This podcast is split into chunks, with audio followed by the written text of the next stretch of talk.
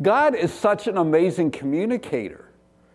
That shouldn't surprise us, right? Are you surprised that God knows how to communicate well? I mean, He created us to be able to speak. He speaks.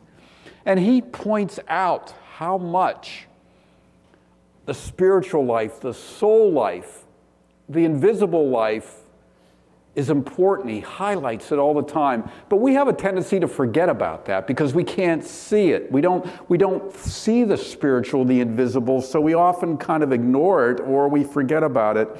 But God's always shouting through creation, through, through, the, through the Word of God, the Bible, through the living Word, through Jesus Christ that we read about in the Scriptures, through uh, God's people, when, when they serve Him and, and follow Christ, He's shouting out there, I'm here. I know you. I care about you. I've given you life. Listen to me. Hear me. Trust me. Follow me. And when you believe in me, your life is going to be different. You're going to have new purposes. You're going to have a life that doesn't end. You're going to be doing things now that are going to extend and have effect and bring me glory into eternity.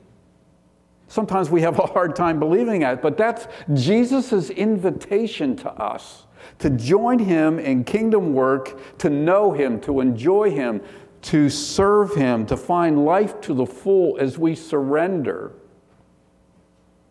just like we just sung.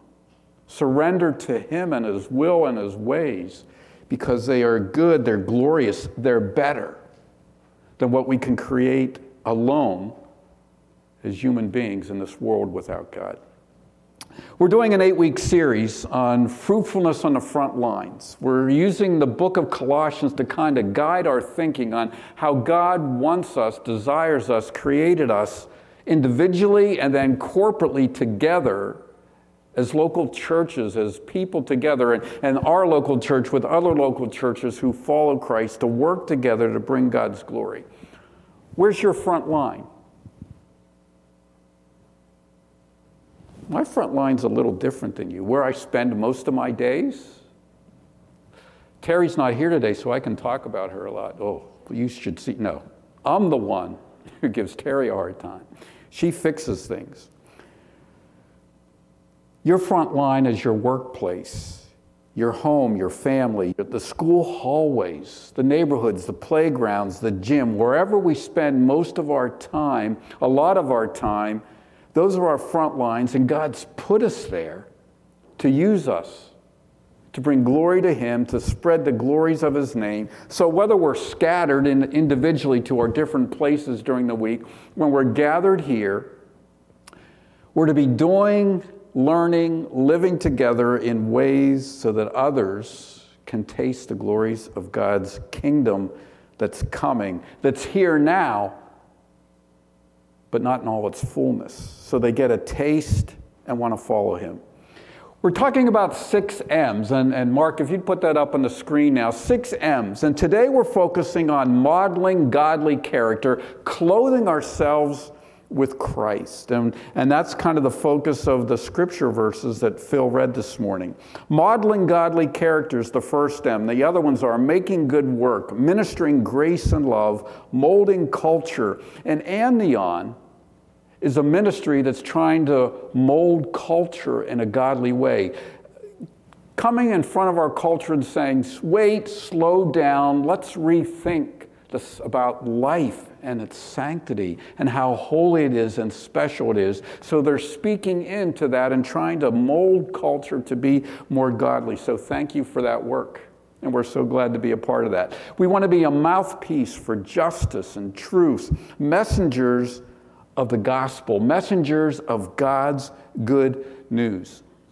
Last week, we talked about Jesus being the vine and we being the branches. That's a picture of fruitfulness, and I'm going to refer to that in just a, another minute. And today, we're going to be talking about clothes, about taking off old clothes, old garments, the old fashions, our old life, and putting on the new. And that idea is picked up in the Colossians chapter 3.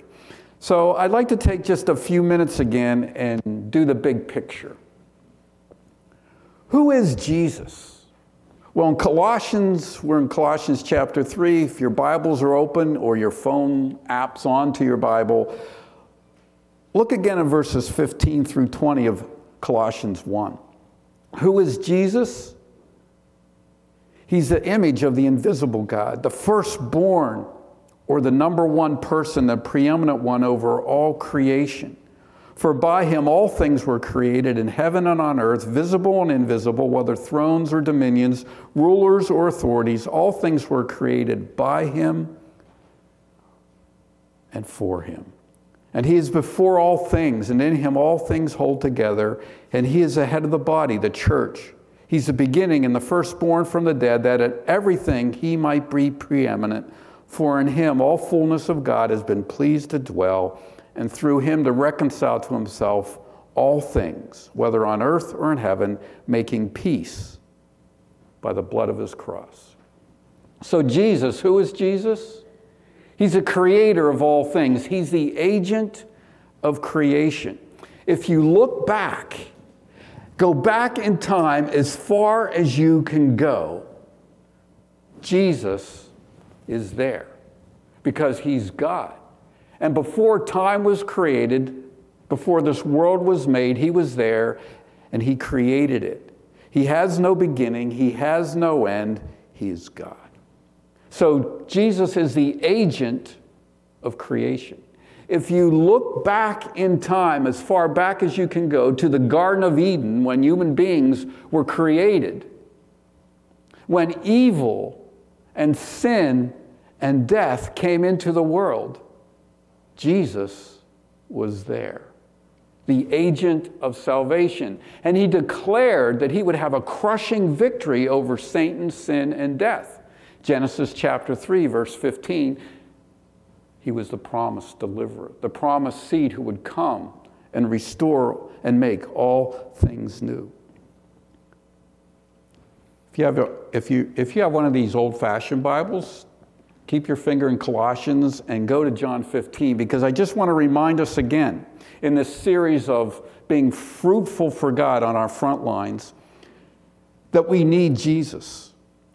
In verse 4 of John chapter 15, he was telling his disciples, Abide in me, and I in you. As a branch cannot bear fruit by itself unless it abides in the vine, neither can you unless you abide in me. I am the vine, and you are the branches. Whoever abides in me and I in him, he it is that bears much fruit, for apart from me, you can do nothing.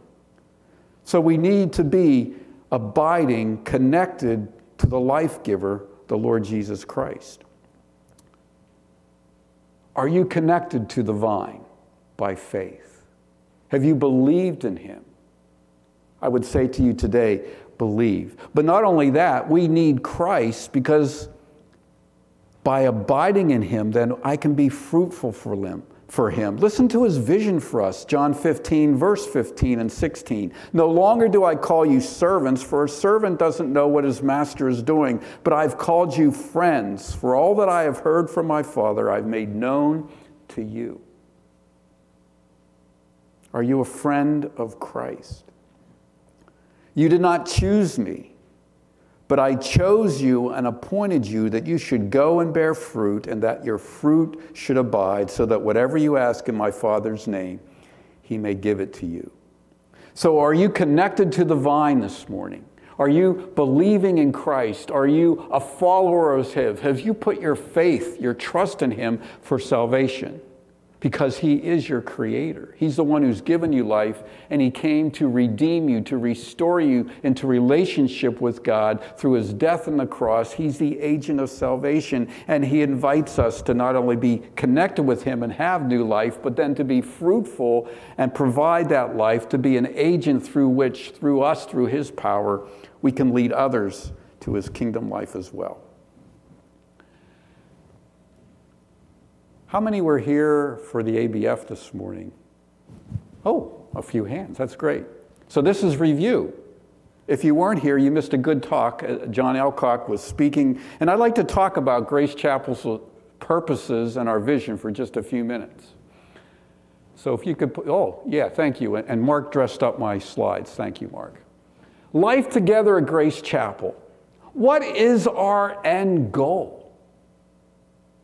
Well, our vision is, our dream is that every attender here, every member here, let me put it a little bit broader, everyone who comes in through our doors and hangs out here for a little while will live, be living the hope of Jesus' gospel, Jesus' good news in, in their communities, their front lines, wherever they are. That's our big dream that when people come here, whether they attend regularly or, or walk in our door for a little while, become members, hang out here for the rest of their life, that everyone, when they leave here, when they go out to their front lines, they're living the hope of Jesus' gospel. That's our big dream, our vision. We know God wants us to be doing that. So, what's, so why do we exist? What's our mission then? How are we going to accomplish that? Well, that's next that our men, attenders and members will be making disciples who know, love, and serve God in all context of life. And there's that head, heart, and hands things that they would know God, that they would love God, and then serve God. So we, we have this big dream that everyone that comes through our doors would know Christ love Him and serve Him, sharing the gospel wherever they are. That's our mission to make disciples who know, love, and serve God. And what guides our mission? Our values guide our mission. So we teach the Word of God, we're Bible centered. We seek God, we worship God, we're learning, we're praying together, we're building, nurturing relationships, we have fellowship, we're connecting with Christ's people, we're equipping believers to go serve Christ, to discover and exercise their talents and gifts for God. We serve in our communities on our front lines of living. So, whether we're scattered, when we're scattered, when we're gathered together, we're trying to accomplish all these things. I hope that helps clarify why we're here this morning as well. Jesus, you see, is the key to us individually and corporately succeeding and doing all these things because He's our Creator and He's also our Savior, and He's the one who's inviting us to serve Him. Through Christ and His power and His grace, we go big picture, a little bit of review from last week. So, what motivates me to live for Christ? Second point, if you're following along in the bulletin outline. Well, we have this clothing picture. We have the vine picture of being connected to Christ so we can be fruitful for Him in John 15. And in Colossians, the Apostle Paul, uh, in, these, in chapter 3, describes clothing. It's through belief in Christ that we receive a new character, a new, we become new creations. We have a new wardrobe. Then you have a hard time deciding what to wear today? How cold's the church going to be? Did that affect anybody? Yeah, I see some sweaters out there. Your coats are still on. Yeah. Well, by the Spirit's help, we now have the ability through God the Spirit's power, because of what Christ has done for us in his death, burial, and resurrection, we have that life living in us when we believe in him to serve God. Warren Wiersbe says it this way take off your grave clothes, the old clothes, and put on your grace clothes, your new clothes that you have through faith in Jesus Christ. Put off and put to death. And in verses 5 through 10, we didn't read those, but it says in verse 5 Put to death, therefore, what is earthly in you sexual immorality, impurity, passion, evil desire, and covetousness, which is idolatry. On account of these, the wrath of God is coming. And these too you once walked when you were living in them, but now you must put them all away anger, wrath, malice, slander, obscene talk from your mouth. Do not lie to one another, seeing that you have put off the old self with its practices and have put on the new self, which is being renewed in knowledge and after the image of its creator. Wow. Put off and put on. Negative traits, sexual immorality, wrong sex will not bring you an upgraded life. We often think it will, but it won't. greed, covetousness, more stuff doesn't necessarily make life better. You know, there is a proper place for sexual desires. I mean, it's a gift from God. But He's put a border around it between a husband and a wife, male and female. And any others twisting and not proper. And He wants you to enjoy it in the right place because He's a wise creator. And material things aren't wrong. Otherwise, Job was a really big sinner. And so was Abraham and, and King Solomon. They weren't wrong, but there's a right place for them and not trusting in them more than the God who provides. So we're to put off the old, the old grave clothes, as it were, the, the clothes that are preparing us to be in a place separated from God, the dead, where no real good life is, but to put on the new clothes Look at verse 12. Put on then as God's chosen ones, holy and beloved, compassionate hearts, and kindness, humility, meekness, and patience. Positive virtues of Jesus that will have lasting impact. I'm going to come back to that. Who we are and what we have in Christ, His enabling grace, is what motivates us, gives us the power and the ability and the desire to be more like Christ. Look at verse 12. Put on then as God's chosen ones, holy and beloved. Just remember who you are in Christ.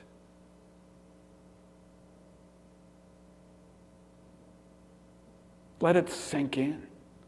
Chosen. He didn't make a mistake.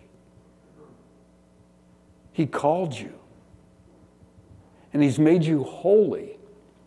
And through faith in Christ, as guilty as we are, yet God sees us through, through Christ because by faith we are in Him, we are blameless.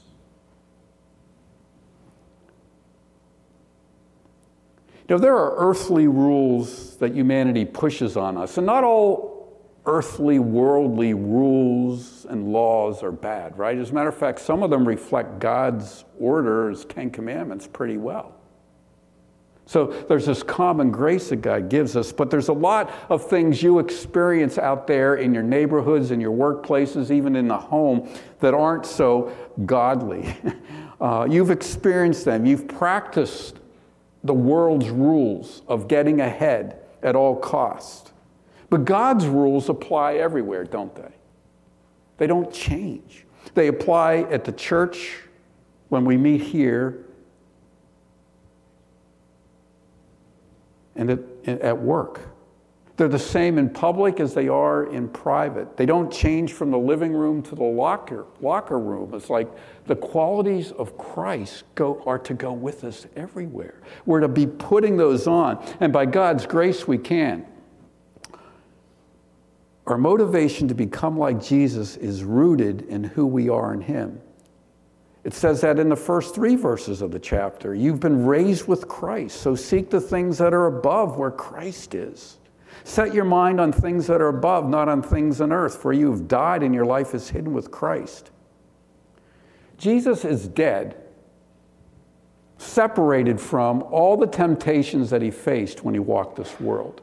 They have no power no, no way of getting to him anymore. He's in glory. And now that we are in Christ, we are pictured or put in a position where we're separated to God too. So those things are not supposed to have the power and authority over us like they did before we knew Christ.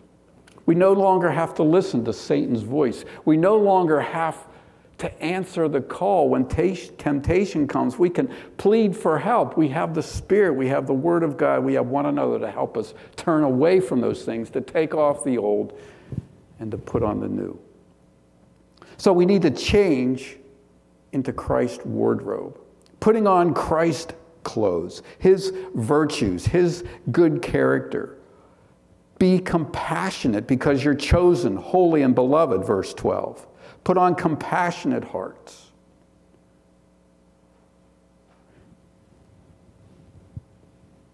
You know, there's no on and off switch for that. I have to be compassionate when I'm in church or with God's people, but when I go here or there, I don't have to be compassionate anymore. It doesn't work that way. Put on kindness because the kindness of Christ is what saved us. So, kindness is a tool in God's hand to be used to help others be attracted to the teachings, the character, and the saving work of Jesus Christ. Put on humility because it's not natural to put on humility in the morning. the Spirit and God's Word helps tamp down our pride, our prejudice. Put on meekness. That's power. Meekness isn't weakness, it's power under control. So, a breeze, medicine, a cult, they all have this beauty to them, right? A broken colt, a breeze, but a breeze has power. The wind can turn into a gale. Medicine's great, but overdose, it becomes harmful, deadly. A colt under control's a wonderful thing. I, I don't like riding horses. I've had some bad experiences, you know, trying to rub you off in a tree. They didn't want me on their back. But a colt breaking free, bucking its rider, those are powerful things. Power, but meekness is power under control. It's calmness instead of flying off the handle with hurtful words or hurtful hands. We're told to put on patience because we're an impatient people, because we're used to getting things fast. We didn't have internet for a whole day at our house. That's pretty tough. does, that, does that count as a cross to bear? I, I don't think so. We're very impatient because we want it now and we're instant and we're told we deserve it. Put on bearing with one another. Some translations put putting up with one another. We're to put that kind of clothes on. Not, that doesn't mean you don't confront people when they're going the wrong way or they're being mean. You don't confront them with the truth and, and move them along to better things. But we need to learn to put up with one another because we all need to be put up with, right? All these things characterize Jesus Christ. In verses 15 through 17, it says, well, verse 14, what ties them all together? Love. The love of God that came down and is changing my life is to tie together so I become more like Christ. As I love God, I, I can begin to love you a little bit better as I understand His great love for me and who He is and what He's done for me. This one who's chosen me and made me holy and blameless and called me to be fruitful for Him. Wow, that motivates me, that love to be, let His peace rule in my heart, to be thankful, speaking in songs and hymns and spiritual songs and my worship and everything, no matter what I'm doing, it's revealing who God is. Helping one another put on Christ's virtues. But that can only be done when we're abiding in Christ and abiding near one another, people who love Christ. Let me just illustrate. I'd like to go to an Old Testament story that we're familiar with to illustrate putting on Christ's clothes. It's an Old Testament story, but it still applies because God was there.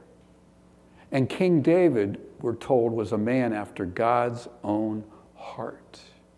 And he wrote in the Psalms so often about God's heart and how that was changing his heart and his actions and how he was putting on God's clothes instead of his own. Turn with me, if you would, to the Old Testament, the 1 Samuel, chapters 24, 25, and 26. It's been a while ago now, and I was just reading this story again this week, and it reminded me of putting on godly clothes. I put it this way a funny thing happened on the way to a disaster in the making. a godly woman wearing Christ like attitudes on her front line saved David from a mess. David, a man after God's own heart, needed help from being from another God-fearing friend. David needed help being clothed with God's wardrobe of compassion, kindness, humility, meekness, patience, forbearance, forgiveness, in love.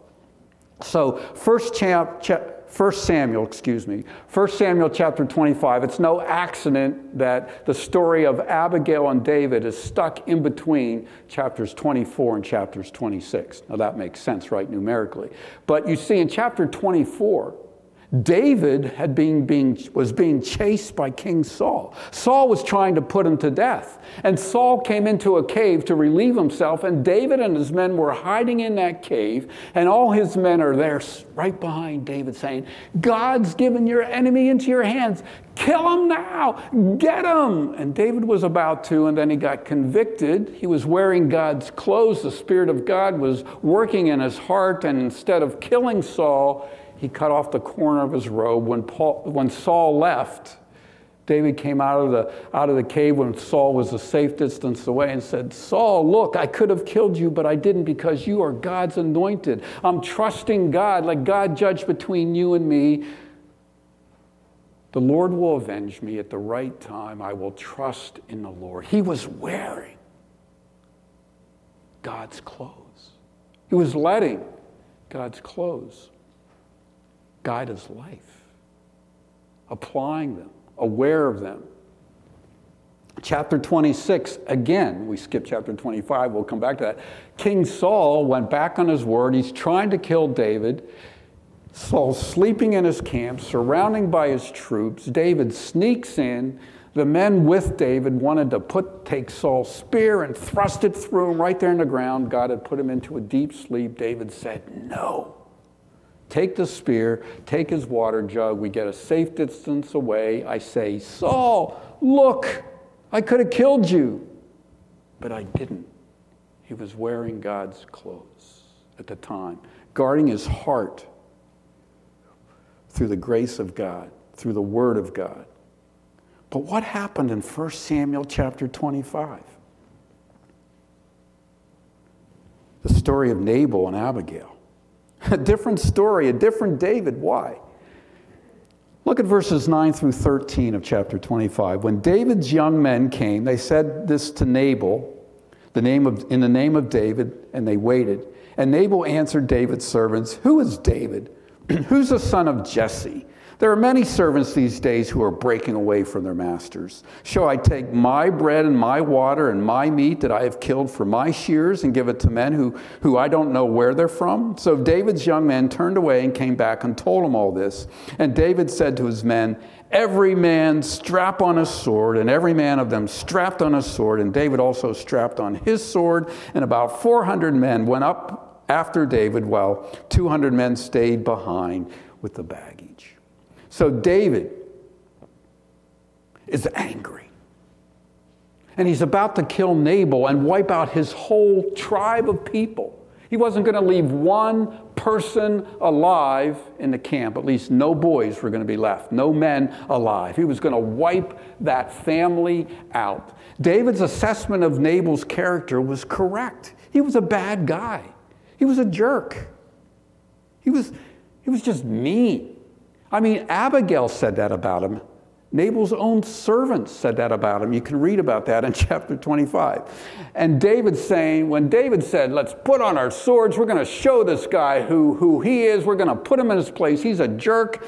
And his men weren't going to, they were in an echo chamber. I mean, you can picture it, right? Ladies, you can have some fun with this. Testosterone's kicking in. Yeah, yeah, let's go. We're going to get this guy. We're going to be men. David, we're fi- finally, you should have killed Saul. These guys weren't going to tell him not to do. Finally, you're picking it up and doing what a guy ought to do. You're the king, you're a leader. Go do it. Get this guy, show him who's boss. And then this godly woman. Yeah, a woman. what? Ladies, please be kind to us, men. She intervened with godly advice. She intervened. She was wearing godly attitudes. It drove her actions on her front line. She was about to get killed. She, she got food together. Everything that David wanted. She was a wise woman. She came alongside God's man in need and said, Listen, rethink this, calm down. Look at verses 32 through 34, chapter 25. And David said to Abigail, Blessed be the Lord, the God of Israel, who sent you this day to meet me. Blessed be your discretion. Blessed be you. You have kept me this day from blood guilt, from working salvation with my own hand. For as surely as the Lord, the God of Israel, lives, who has restrained me from hurting you, unless you had hurried and come to meet me, truly by morning there would have not been left to Nabal so much as one male.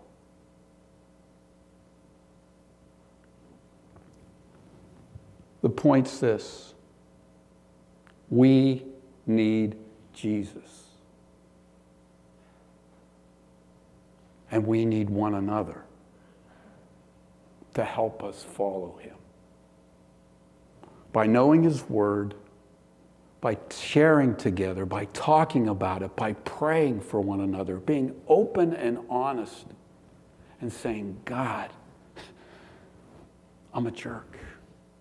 I need your counsel. I need others to speak into my life to help me because I'm so easily led astray. Nurturing relationships, fellowship. We need Christ divine. We need one another to help us take off the old, the old attitudes, the old ways, the world's ways, and to put on the new heavenly ways because on our own we're weak. And the devil and the world and our own flesh, our own personalities are nipping at our heels, our heels, these things, pulling us away.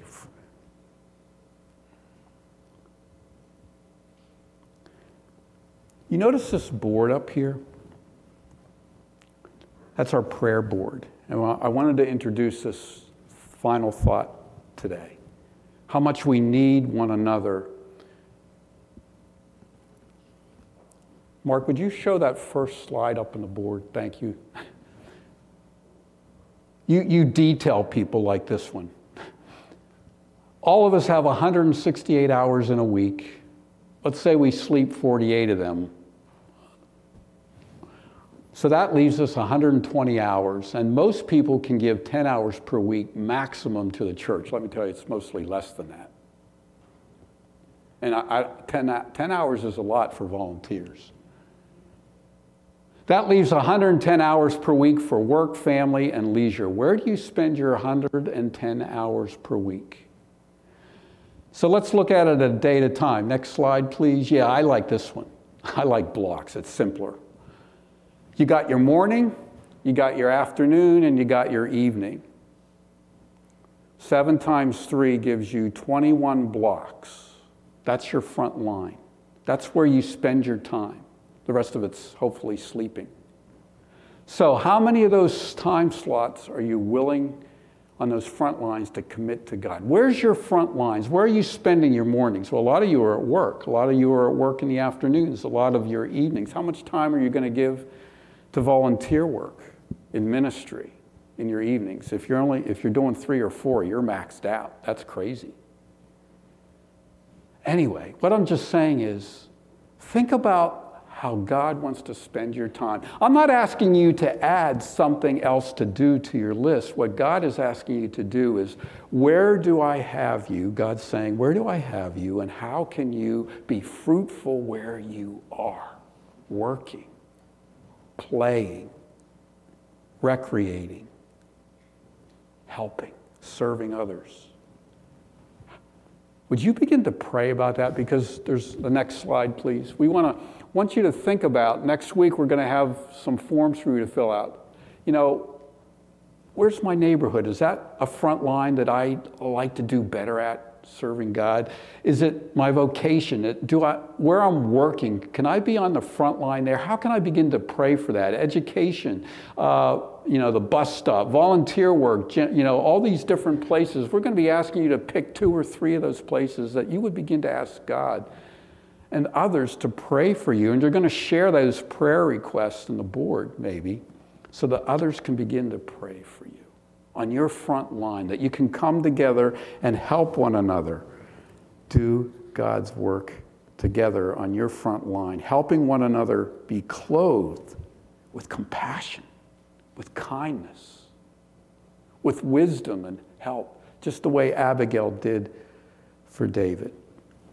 Let me close with those thoughts again from John chapter 15. Just remember our calling.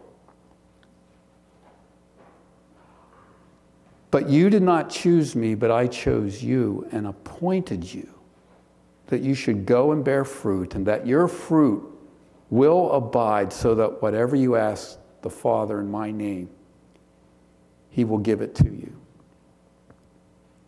Are you in Christ? Are you abiding in Christ? Are you taking advantage of the opportunities to clothe yourself with Christ's virtues? What steps will you take this week to learn what those virtues are of Christ and how you can put them on. How will you help someone else serve God, know His salvation? Let's pray. Lord Jesus, we ask you today, our Creator, our Savior, the one who knows us inside and out and yet has called us and through faith in you makes us holy and blameless. Lord, in your mighty strength, give us hearts of obedience. Open up our eyes to understand who you are so it motivates us to follow you with all our heart and then to do your bidding on our front lines where you've put us intentionally, knowing who we are and our gifts. Lord, show off your mercy and grace through us, we pray. Change our minds and our hearts so we trust you more, so we have courage to admit our need, to confess our sins to one another, so that you can go to work and take off the old clothes and put on the new. Lord, help us to follow your ways. Help us to produce the lasting fruit, fruit that will bring you glory forever. And we pray this in Jesus' name. Amen.